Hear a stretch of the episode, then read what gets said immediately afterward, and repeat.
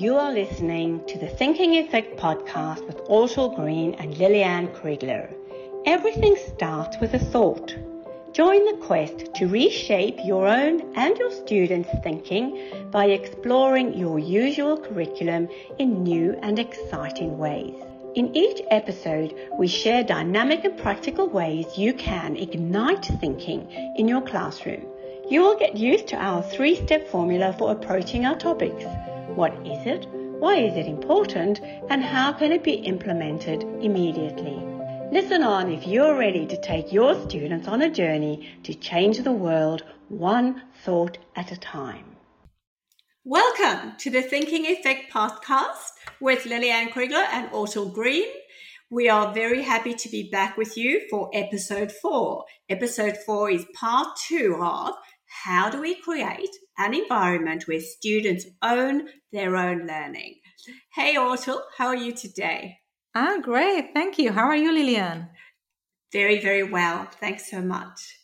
Yeah, so as you mentioned, this is part two of our question How do we create an environment where students own their learning?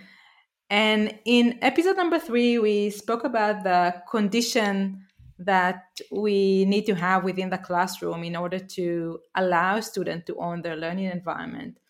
And the shift that is happening in the teacher role within the classroom, which might not be an easy uh, shift for some teachers to uh, shift the balance from teaching with having complete instruction into becoming more of a facilitator of learning and this is why it's important to take it in smaller steps. And uh, as you mentioned in the previous episode, Liliane, it's important for teachers to remain um, comfortable and not to jump too soon to the deep end of the water.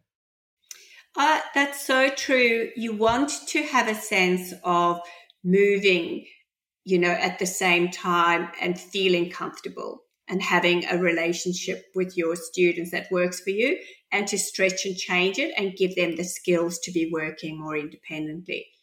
So I, have mentioned a few times in our podcast that I've studied the work of Professor Reuven Feuerstein, and he speaks about this relationship of being a facilitator rather than a teacher. So pretty much what's happening then is you're not walking, you're not standing in front of the students teaching down, but you're walking side by side in the learning. And of course, sometimes you have to push ahead and pull them along, and sometimes you might need to push behind from a, a bit, but it's more equitable. And he's saying there are three important things that you need. So the first is you can be as intentional as you like, but if the children aren't on board with you, if they're not reciprocating, if they haven't brought their energy, then you really don't have um, you know, they're not going to learn. The second thing is you could set a project, but the children have to understand the purpose and why. Why should they bother to give their energy to that situation? So, part of being a good facilitator is to explain why you're doing these things, maybe even before you jump in. And then the final thing is to make the learning so important that they can use it somewhere else. So, you know, that's transfer. So having reciprocity, working with you, them knowing why they're doing it, and then making it important enough to use that learning somewhere else, or other things. And the um, the joy of the the transfer, like one of the things that they will learn is how to make a plan and the other thing that's a good learning is how to work together. So those are very transferable skills that they learn when they are working independently like this. Absolutely. And you touched on very important points, Liliane, because I think as teachers, when we come up with a project or uh, inquiry question, we need to make sure we make it relevant for the ch- children so they can relate to it and it's relevant to to their own world and not something that is so far away from them that it's not really interesting and therefore they won't really be they won't have that internal motivation to learn and explore that topic um, in episode two if you remember we spoke about how how do we trigger student thinking and we spoke about when we start a project or we start with a new topic to start it by showing the students some visual uh, representation of the new subject or topic at hand. And then let the student come up with their own questions. So let their curiosity come out and encourage them to come up with as many different questions as possible. And the way it relates to this episode, which is about how do we create an environment where students own their learning, is actually continuing with that uh, journey. And once your student finish coming up with many different questions on that subject, you ask them to look at all the questions they came up with and start to group similar questions together. So find the theme, the common theme between the many different questions they came up with. That's very important because you don't want them all to just be following every question that comes up. What this helps them to do is to start evaluating which are the questions worth following, which are the, which are the ones who are going to give them a deeper investigation, um, and you know which one will help them to find the most knowledge that they can. It's about finding really rich questions. And if they're putting them together in themes, then they can decide which which theme they want to go with first, and then they can percolate upwards which is the most significant question. So, you know, for students to start to evaluate and sift information themselves rather than being told this is more important or that's more important is one of the, the, the things that makes them truly independent thinkers. Absolutely. Right. And also they'll find out what question are most most children are interested in exploring. So where is their passion and interest lies and curiosity. And then by finding up these big groups of questions, the group that most children are interested in learning more about and following this particular question, it means that the students um, are going to be interested in that journey and they're going to be uh, motivated to explore and learn about this topic. So, this kind of leads us to what we spoke about in episode number three. So, when you find this few um, group of questions that the students are really interested in exploring, this is where you can split your class into smaller groups of three to four students and assign each one of these questions to one of the groups and let them explore that. Let them follow and explore that question. But what you need to do is probably think beforehand what kind of resources they might need to explore that question. Yes, this is where, you know, some teachers might say if I'm handing over all the learning to my students, I'm losing control and the difference between being authoritarian and responsible. So when you're responsible, you still know what the children need to learn. You you might get some great surprises and, and discover more about the topic when you hand it over but you still are the person who's responsible for that learning. So thinking in advance about the resources that they might need for instance your great example in the last episode of the lady crossing um, the river with the, the little animals you know will they need paper? Will they need pens? Will they uh, need something to draw with? Uh, there are lots of things that you can think of you and, and have you set up the space prior so that they it you you do that little transition in the smoothest way possible. So designing the space designing the time and and then offering the resources is really important. So you're still responsible for all that but we're doing it just in a way that includes that's much more inclusive in the classroom.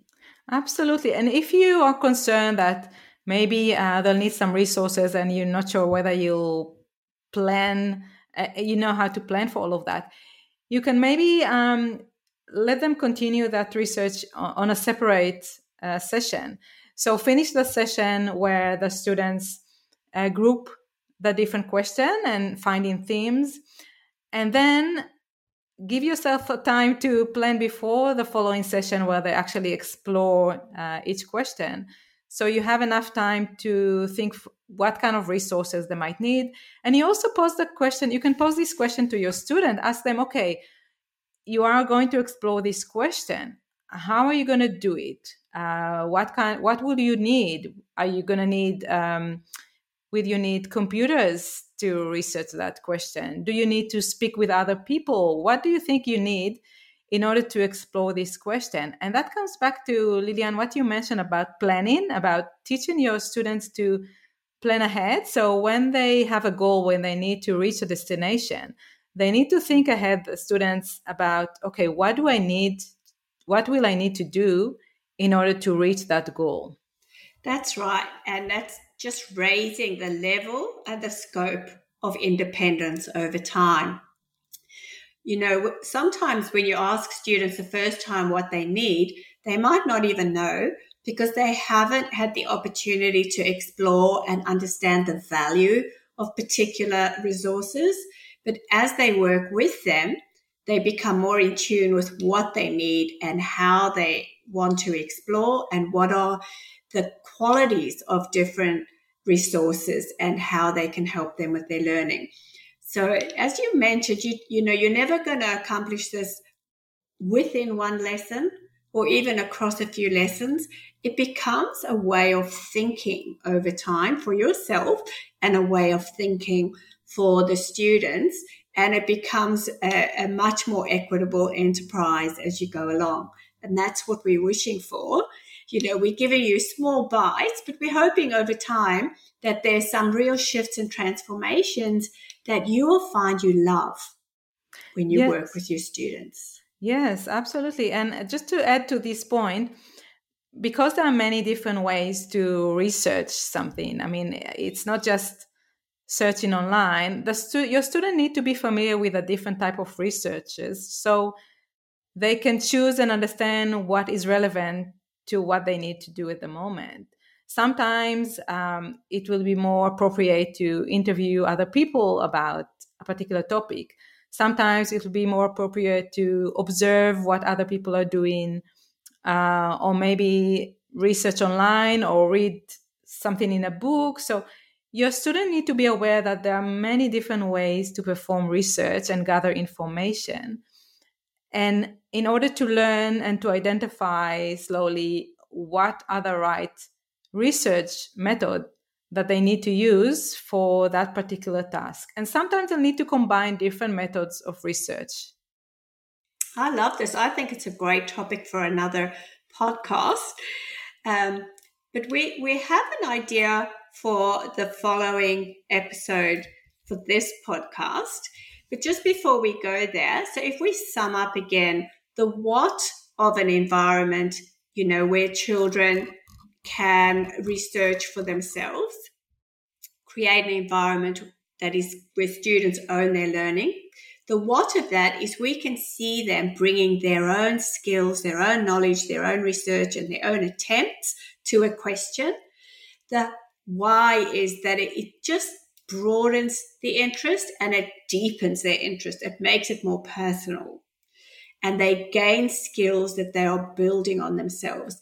And the how is to slowly with them expand the kind of independence that they are being exposed to. So it's not a it's not a single momentous leap into doing it, but working with them slowly to to exercise their independence and their their partnerships in learning in the classroom. Absolutely, because it's a shift, a big shift for students as well. And we don't want to overwhelm them. So we need to take them slowly uh, and develop their ability to be independent learners. And Liliane, as you mentioned, yeah, we already know what episode number five is going to be. And the question we're going to work on is how do we help students articulate their thinking? Uh, as part of their learning, obviously, they'll need to share their thinking with the rest of the class, and it's important to help them know how to do so. Uh, as always, we would love to hear from you. So, when you try um, when you try the things we spoke about with your class, uh, please share your experiences with us. Our email address is the Thinking Effect podcast at gmail.com. We would love to hear from you. That's, yeah, that's our favorite thing is hearing from teachers because pretty much they're our favorite people on the planet. Absolutely. we love teachers. We're here to support all of you. Yes. And until next time. Bye.